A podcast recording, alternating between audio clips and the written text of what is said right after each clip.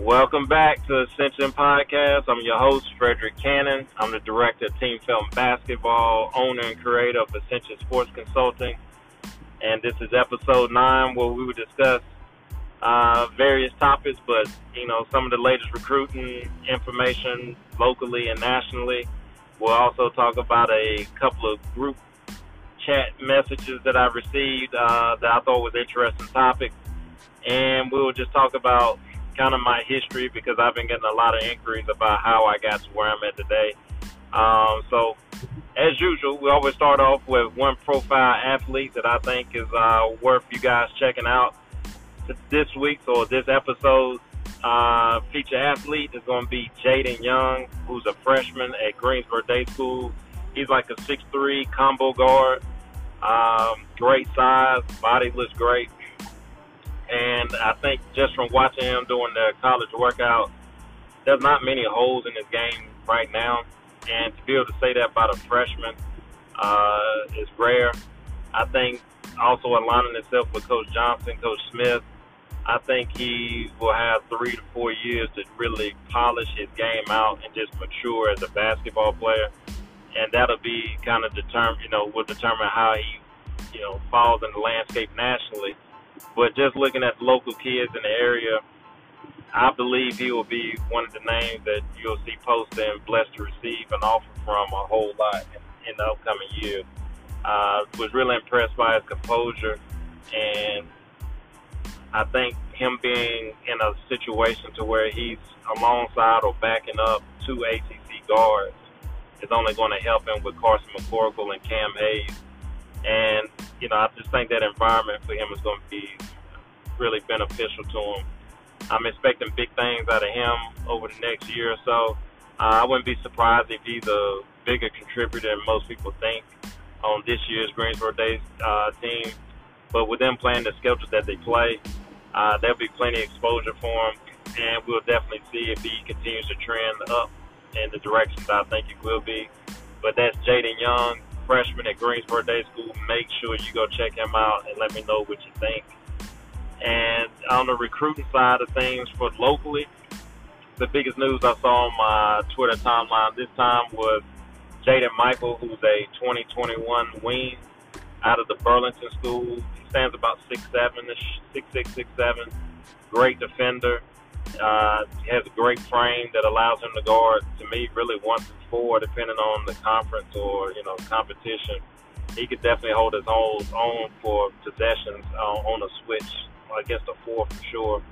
The biggest improvement that I've noticed about him though is that he seems to be playing off field more on the perimeter, whereas I felt like maybe a year and a half ago he was most comfortable, maybe 15, 16 feet and in, is where he was most productive on the offensive end. But now I can see him playing more fluid and, you know, just playing the game off reaction from the perimeter. And uh, he recently picked up the offer from Louisville. Uh, I think that's a large part of it, just the improvement that he's made in that one area. But I could also see him, if he's eligible, being able to reclass up and still maintain that type of high major offer. I think with his size and what he's going to do this year at the Burlington School, I could see that being a legitimate option for him in reclassing up. So definitely want to make sure we track his recruitment and kind of how he, he finished the season out uh, with the Burlington School, which, you know, has added a lot of nice pieces, you know, changes to the coaching staff. Uh, they got a real shot at the state championship this year here in North Carolina, and uh, excited to see what that group does as, as a team and, or as a program. So make sure we just keep an eye on Jaden Michaels. Nationally, the big news was Scottie Barnes going to Florida State. I think this is a perfect fit. Uh, Leonard Hamilton specializes with kids that are hybrids, uh, not necessarily when they. Most coaches use positionless basketball as a recruiting tool. Leonard lives it. Uh, he does it year in, year out, gets big guys, and comes up with concepts that allows them to cause problems on the defensive end for offensive teams and vice versa. And uh, I just think that plays to Scottie's strengths. Uh, I think Leonard's able to hide a lot of kids' weaknesses, you know, using the schemes that he uses and how he, he puts his rosters together. I was really impressed that Scottie chose uh, Florida State, and because uh, I, I really feel like that's the best fit for him out of the teams that you know he had narrowed down to. So I'm excited to see what that looks like next year. Um, but it's, it's refreshing to see kids choose an option that truly benefits them as a basketball player, which for a kid like Scottie Barnes could, you know, determine where he picked that in a subsequent draft. So getting it right is definitely a big equation for getting that check. So definitely excited about that. Uh, big congrats to Leonard Hamilton on landing that on, on landing Scottie. That that's a big time acquisition for that program. So what brings us to episode nine is a series of group chats that I have with former D1 players. Uh, pretty much all of them play high major, so it's pretty cool to get their insight, uh, considering the coaches that they play for. But the first topic that caused a long chain of text messages was coaching styles. And when is it too early to go full Bobby Knight on a kid? So um, a lot of the guys are now transitioning to fatherhood. They have sons of their own, daughters of their own, and they're struggling with the process of tough love, being dad, and just being soft. And I told them that's a uh, a battle that you have when you deal with youth sports in general. There's a lot of pretenders out there that just yell and cuss and scream at kids just because it makes it look like they're coaching. But the true responsibility of a coach is to make sure that your kids understand the game. They understand the, the proper verbiage when you're on the court, which only lead them to further adjust as they get older, and understanding how to accept coaching and how to follow instructions. That's what coaching should be about and development. Looking good on the sideline is, I felt, was the biggest reason why coaches rant and rave the way they do on the sidelines at the early ages. Uh, I don't know what the benefit is. Some people say, you know, it's making a man out of them. It's making the kids tough. I think in certain instances it, it can do that, but in a lot of cases, I think it can make kids lose love for the game. I think it can make kids lose respect uh, for the individuals involved. So I would say there's about eight of us in the chat. Five of them said the kids should be taught off rip for the most part, uh, with consequence. You know, if you miss this layup, you got to run. You got to sit up. There's some type of punishment for the crime, so to speak. So it was about split.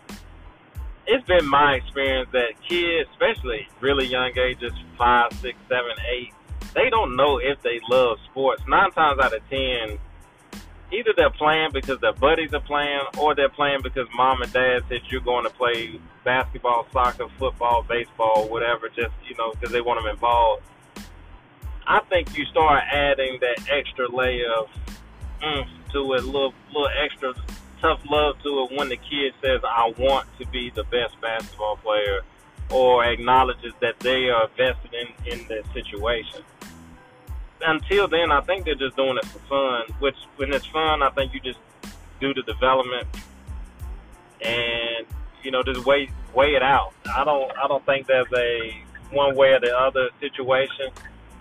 But I think going at them too hard at the wrong age is definitely a, more detrimental than beneficial.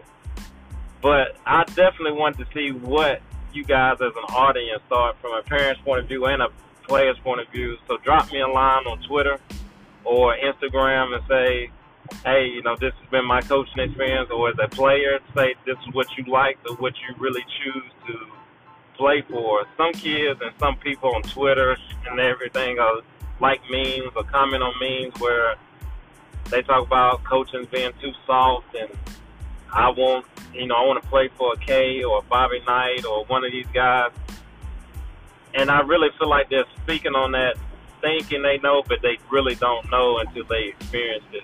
And for me, I didn't play on that level, so I, I take all my experience from going to practices each and every week. A lot of kids cannot play for these coaches with the demands that they have, and the intensity in which they coach with. The expectation is for you to perform, and I think for this generation, parents have been very wise in how they place their kids in situations, schools, travel teams, to where they can dominate the the opponents based on the uh, deficiency in talent. I don't see parents and kids actively seeking to play the best, train with the best, and prove that I'm the best. It's more of a strategic game of when to be seen and not be seen. I also think there's a culture that's developed that if I'm not happy, the answer is to leave, which is high school, school districts, travel teams. I don't think they get used to being coached hard long enough to benefit them going to college and playing for a guy like Coach K or any of these guys. Like they, they are intense, and what they want, they want. There's no compromising on that.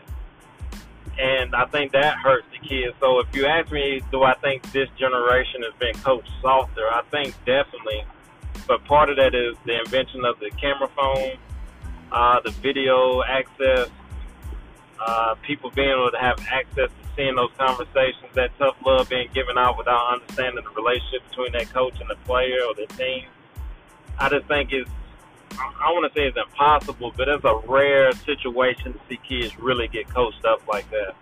There's only like a handful of coaches that I've seen do it uh, recently.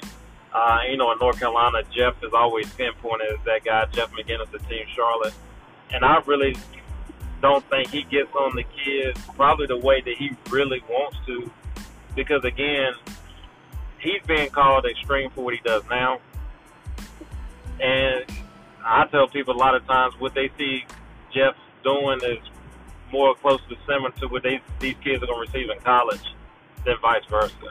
And I think that's a benefit to the kids that can handle it. For the kids who can't handle it, then it's you know, a lot of times it's seen as a problem, but I tell parents and kids everything isn't for everybody. If you're a kid that needs a pat on the back or positive encouragement constantly to play at your best, then you align yourself with a program or a coach that that's their culture. You can't change a coach or his his philosophy or his culture the key is, is either he's going to try to change you by immersing you in that culture, which may be new to you, and it may pull something out of you that you didn't know you had, or it's going to break you, and you're going to go back into a shell and, you know, usually not advance very far if you can be broken. So I see what a lot of the guys in my chat were saying, but to me, I think there's a science to how you go at a kid and bring the best out and I think there's only a, a small few that have a PhD in that science and are capable of not crossing a certain threshold where it becomes a negative experience or a negative situation. So, I, like I, said, I definitely hear your thoughts on it. Let me know what you think, uh, what your experiences are. Is tough love? Is there a certain age that you think is more appropriate than the others? You know, let me know. Go to Team Felton Basketball. I'm going to post a question today. Go to Team Felton Basketball on Twitter, Instagram, Facebook, Frederick Cannon on Facebook, Coach Cannon on Instagram, or Ascension Sports Consultant. It'll be posted on all three. But let me know what your experiences are. Let me know why you appreciate tough love or why you think it's going too far. I'm just interested to see what you guys think. And uh, we'll we'll touch back on it on the next episode as a follow up to see what everybody thinks. The second uh, argument or discussion in our same group chat was talking about the lack of attention paid to college basketball when recruitment is the number one expectation of the parents. So it brought up a whole discussion about what your expectations are of your coach at the various levels of basketball. And we started with the smallest. So a lot of kids get their first taste of basketball at the YMCA. So usually like three years old to five years old, six years old, somewhere in that ballpark. What is an expectation for a coach at that age group? And you know, kind of what what do you look for to determine whether it's a good or bad experience? the next age group is usually when the start of travel ball starts, which is usually like eight and under, all the way up to we'll say like eighth grade, so like 14U. What are your expectations between that 8U and 14U time frame? And then the time frame from 15U through 17U or the seven, you know, senior year of high school, and kind of breaking down those phases. So for me, I felt like the expectations of twofold questions because we're talking about kids actually watching ball and all that. To me, that falls in that category of that 15U to senior in high school. I tell kids all the time, don't choose a school because you like the colors, because they just won the national championship this year, or recent success, or you like a guy that just played there, because those guys are gone. That championship doesn't have anything to do with you because you weren't a part of it, and you don't want to choose schools based off of this is cool, the campus looks good, the whole nine yards. I expect my kids, if you tell me this is the schools that you're looking at, you should be able to tell me because they run a four round one offense. They had this guy that looked just like me who just did, you know, had a successful career. Parents, if you're not doing that, I don't want to hear anything about wanting your son recruited or daughter recruited. Because a lot of times what happens is I'll get phone calls with Fred, I think he can play in the A10. Fred, I think he can play in the Southern Conference. Okay, which school do you think he can play for? a lot of times the parents can't even name the schools in the conference that they're referencing. They can't tell me a player that that mimics or reminds them of their kid in that conference. They're just throwing it out there based on okay, well, it's not Duke or Carolina, so I think my son or daughter can play there. That's not the case. Understand what you're doing. Take a look at the teams play, and make sure that it's an actual fit. Where do you see your son or daughter fitting in in that offensive defensive scheme? How many juniors do they have? How many seniors do they have? Who's in front of you? Just watching the game can tell you all of that. And it can tell you, you know, guys that look like your son or daughter or players that look like your son or daughter if they have success. If your son or daughter is five five and their point guard is all six five, that's probably not the right school for them to go to, but you don't know until you view the game. So I, all of us were in total agreement in our group chat that people no longer watch the game of basketball it's just more so just a fanship of one getting the offer, and two the the visits, unofficial or official. They just I think parents like going on them and the kids like going on them, and it looks great on social media. So that's kind of how they make their, their decision. It's based on who gives you know the most likes on whatever particular school. A lot of times, so definitely 100% agree that the viewership needs to increase before making these decisions um, or entering the recruitment process. So make sure that you do that. Um, the expectations of your coaches to me should align with your expectations of your son or daughter's in game or end goal from playing the game of basketball. If you're a kid and a family that's just doing this, that's bonding, it's just for fun then I think that's what you look for. I think that's the expectation of the coach throughout each level. Keep this game fun for my son and daughter and my family until they can't play anymore. That's a fair expectation.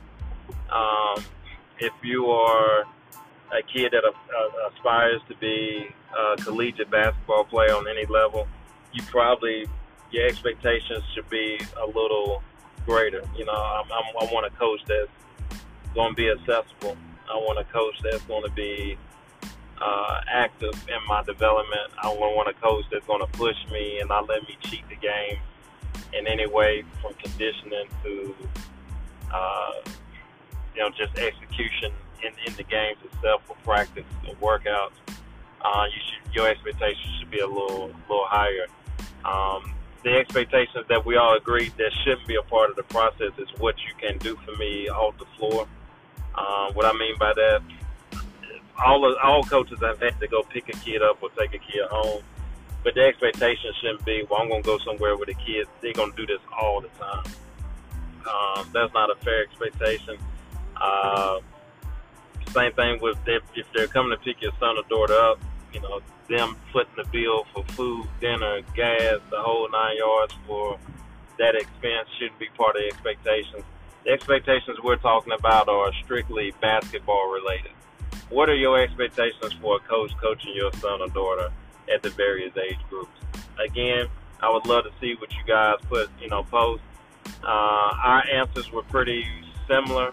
It was just the combination of how to get the kids there was the biggest disagreement uh, as far as how tough to coach the kids up um, and at what age that was acceptable and not acceptable. And are you offended by curse words uh, coming at your son or daughter as an amateur? Uh, it does that bother you, or, or is everybody pretty much sensitive, uh, well, desensitized from from that aspect of the game? Reason I ask this because when you get to college days, those kids are gonna get cursed at nine times out of ten.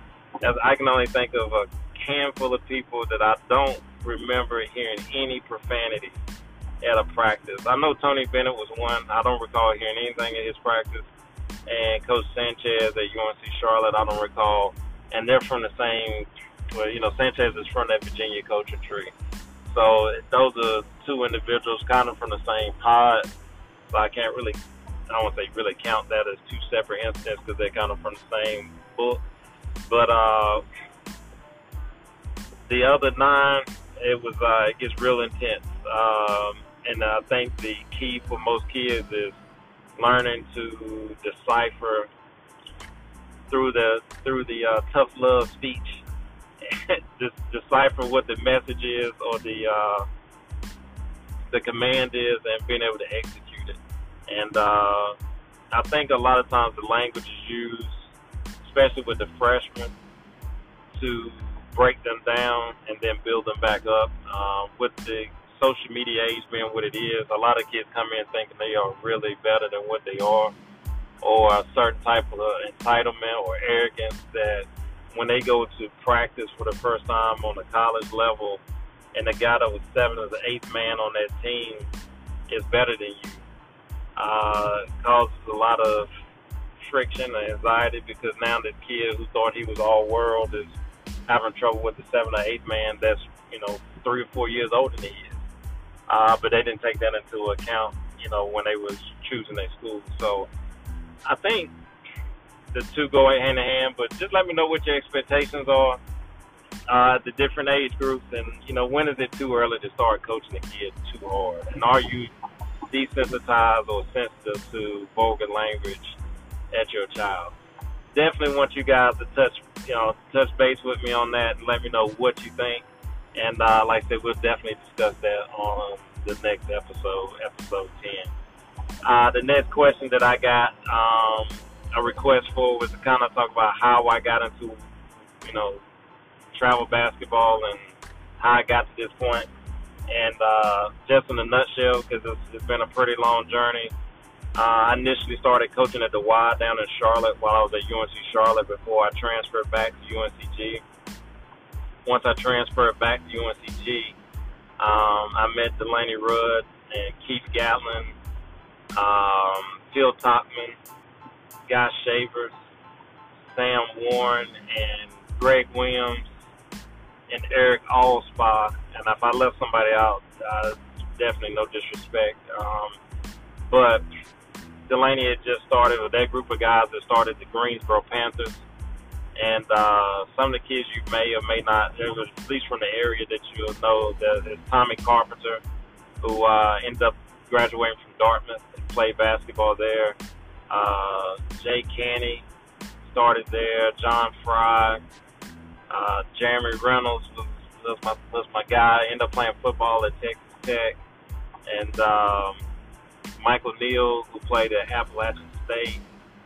Uh, Tyquan Roberts, um, better known as Tutu in the area. Uh, he was one of the kids there. Quentin Morrow, who was uh, probably one of the better players to come to Cummings High School, went on to play at Brunswick and uh, St. Aug. Uh, but that was the initial group of kids that came under that umbrella. I'm sure I'm leaving some people out. But we, we coached there for three years, three or four years, and then it turned into Delaney then changed the name from Greensboro Panthers to Team Phoenix, which still exists today.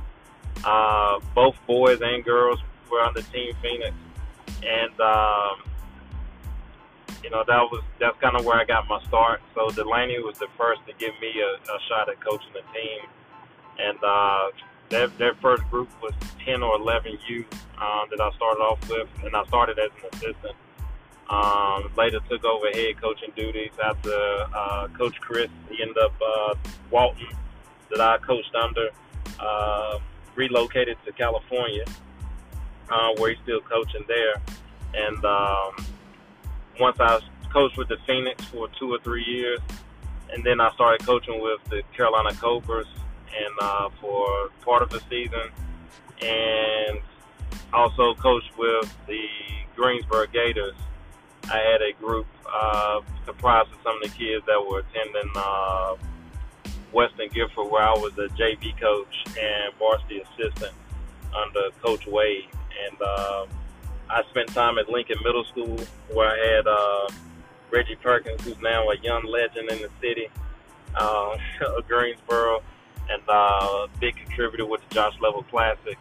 Um, I trained uh, him and Jordan Perkins and a lot of those kids when they were probably 9, 10, 11 years old, somewhere in that ballpark. Had the pleasure of coaching Reggie at Lincoln and then Reggie again at Western Guilford. And um, Team Felton was started by Coach Wade, who at the time was varsity coach at Western Guilford. And um, I got on board with him there, and we coached a group that had Harry Giles and Sleep Felton, Mike Buckland, Jamie Newman, uh, Ty Graves, uh, really good group of kids. And um, we, we had one team at the time, which was a fifth or sixth grade team. And then um, Coach Wade left to join CP3 two or two years later. And um, I became director um, in 2010. And with that one team, we uh, ended up adding two other teams, which was Haywood Elite, which was previously the Greensboro Warriors. Uh, we brought that group on, uh, which was coached by Coach Seagraves and Coach Waddell, I believe. Um, those guys came on board, which had George Perkins and Will Diller on that team. Jalen Spicer, I think, was on that team.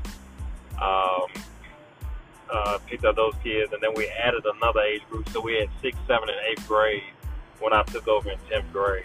Uh, I'm sorry, in 2010, we had three teams under the program name. Um, our seventh grade team finished fifth nationally in AAU Division One, and my eighth grade team, we we took our eighth grade team to Vegas. Um, we were Adidas at the time, and uh, they had Adidas 64. We finished in we lost in the Elite Eight or Final Four to Chauncey Billups Elite that year. And then we stayed, uh, we went to Under Armour that very next year as, a freshman group with my team, which was 2016. And uh, during the 2016 season, that freshman year, we added a 2015 team comprised mostly of Greensboro Day students, uh, well, players. And uh, that's kind of how we got started in a nutshell. Um, so it's been a long grind. I've been unsponsored, sponsored, um, the whole nine yards. So a lot of people really only caught a whiff of my journey probably within the last four or five years. Um, I go back as far as coaching against Rick Lewis when Tyler was probably 10 or 11 years old. Uh, that's how far it goes back. I have uh, stat books with, you know, coaching against Tyler, coaching against uh, Garner Road when they had uh, Warren, T.J. Warren, and Rodney, and people like that when they were like 13, 12, 13 years old. So um, I've seen a lot of programs come and go. I've seen a lot of people come and go. It's a uh, revolving door in this game. There's always another team. There's always another program. There's always another kid. So I tell a lot of people through my journey, one thing I always learned was that you need to take advantage of each day and each opportunity to get as many kids and help as many kids as possible because it can always change. Um, there's no long-term stability in this game, really. Um, the ones that do, that's why they stand out so much. When you look at a Boo Williams, um, Dwayne West, those guys that have been in this thing for I, don't want to shortchange them, but I know 20 plus years is a safe thing to say. Is 20 plus. Um, that's a spectacular feat to accomplish. To be able to maintain it and organize it for that long says a lot, uh, especially to do it generationally says a lot. So that's why those guys are, are held in such a high regard because that's it's not an easy feat uh, to pull that off. And I always, you know, show my respect to those guys. We always compete, um, and there's always a certain level of gamesmanship. But um, from a longevity standpoint, seeing what they're doing for so many other kids and stuff like that, and really setting a model and setting an opportunity for people like myself to get into the game in general. Um, I think it would be a, a form of disrespect not to acknowledge kind of what those guys have done and, you know, did to kind of set the path for guys like myself. So, um, for anybody that's looking to get into it, you know, doing it, you know, got the situation with, you know, you got a son team for your son, daughter, and you're going through it. A lot of times these programs don't last because the interest is vested in really one kid um, or that one group of kids. So if I got a son or daughter in that age group, I coach it out all the way through to where my son or daughter doesn't want to be invested anymore. So I pull my attention away, and the program goes away. I think the programs that that really stand the test of time has a figurehead that's vested through and through, uh, regardless if they have a kid or not in the program, and kind of maintain it based on that dynamic. And um, I, I just say follow your own philosophy. Whatever your philosophy is, mine is no student loans. I really just do this to make sure kids go to school for free. Um, that's that's my number one priority, and that's the priority for us to get these kids to school. If we won a UA championship or an Adidas championship or whatever the case may be, and my kids didn't go to school from top to bottom of my roster, I, would be I would feel like I failed my kids. Um, everybody's philosophy is not their way and I'm not. There's not a right or wrong way to do it. Um, just whatever your philosophy is, I just tell you to follow it through and through. Um, when it comes to sponsorship, a lot of people say, "Man, I wish I was sponsored. Wish we were sponsored. Going to sponsor."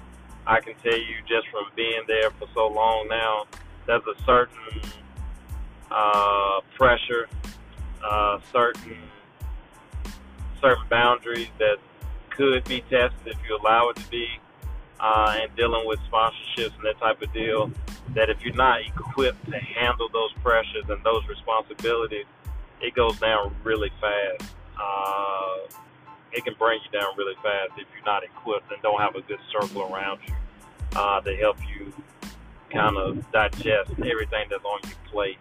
Uh, there's expectations that have to be met um, to maintain those sponsorships, and um, I think that causes a lot of people to act out of character, uh, especially over kids, that type of deal. So I just tell people all the time, like it's definitely better to be able to have funding for sure, uh, not to do the fish fries and all that good stuff. But I can tell you, like you don't have to have a sponsorship to go to school, as long as you're you as a coach continue to evolve your contact list and build a contact list of where you can have people come watch your kids. If you don't take pride in that as a coach or director of any program, I don't care if you got a sponsorship or not, it's not going to last long. Because uh, at the end of the day, these kids are putting their dreams in your hands. Even if you're on the circuit, I'm helping kids now that played on various circuits that don't have any scholarship offers. So just playing on the circuit or being on a circuit team will not automatically give you a scholarship. Uh, through Ascension Sports Consultant, I've helped kids that were unsponsored. I'm helping kids that played on Adidas Gauntlet. I'm helping a kid that played on the EYBL. And I've helped my own players that played on the Under Armour Association. So playing on the circuit or non-circuit, there's no guarantees in travel basketball. So I definitely want to let you know that but I understand that grind for me to get where I'm at right now with the connections I have and influence that I have, it took almost 20 years to get there. Now, you know, some could probably get there sooner. Um, technology has definitely sped it up in the last five to six years, but when I first started, uh, email was the primary source to gain contact connections. I'm I'm also in a change careers to where I run my own company, which allows me to travel and meet these coaches face to face, go to these practices. I don't know if I am who I am if I just worked a nine to five job where I was restricted to an office every day. Um, I think you will get capped out at a certain point, or your connections will depend on you having a top-notch kid in your program, and the coaches contact you, so you don't have to do the legwork. Either way is fine, as long as the connection is a connection. So, however you need to get the connections, get it, um, but just make sure you use it and uh, work for your kids. But that's kind of been my journey. It's been a great journey. Um, I enjoy what I do. I enjoy the podcast. I enjoy helping kids. And Team Felton, you know, Raymond, when they gave me the opportunity to take over as director, that's something I had been looking forward to for a long time. So I cherish it. Um, he puts, you know, his name on the line with me. Uh, Under Armour has done the same. Adidas has done the same. So those things are all a blessing. And I think the biggest key for guys just getting in is keeping your nose clean so people will want to invest in you, not use you. And, uh, you know, do right by your kids, do right by your people. Once word of mouth gets out and nobody wants to really see you do well, it's pretty easy for them to kind of cut you out. There's always somebody else that they can put in, in your place. Uh, so be humble, uh, work your tail off, work for your kids, know, do it for the right reasons, and I think everybody has a shot. Um, there's more than enough scholarships to go around, and uh, just be careful who you align yourself with, and just do things the right way, and you always have a shot to kind of experience some of the things that I've experienced. Basketball has allowed me access to uh, stuff that I never would imagine. Um, so it's paid me back, you know, tenfold. My children, uh, my oldest particularly, Cam, he loves basketball. You know, we go watch games all the time. I can watch kids that I coach. He watches them on TV. He feels like they're big brothers to him. That fact alone, you know, means the world to me. So, you know, you're going to get out of what you put into it. Um, every kid that's come through the program and finished the program out has gone to school on scholarship. Every kid that I've assigned, you know, worked with with Ascension Sports that finished it out has received a scholarship offer.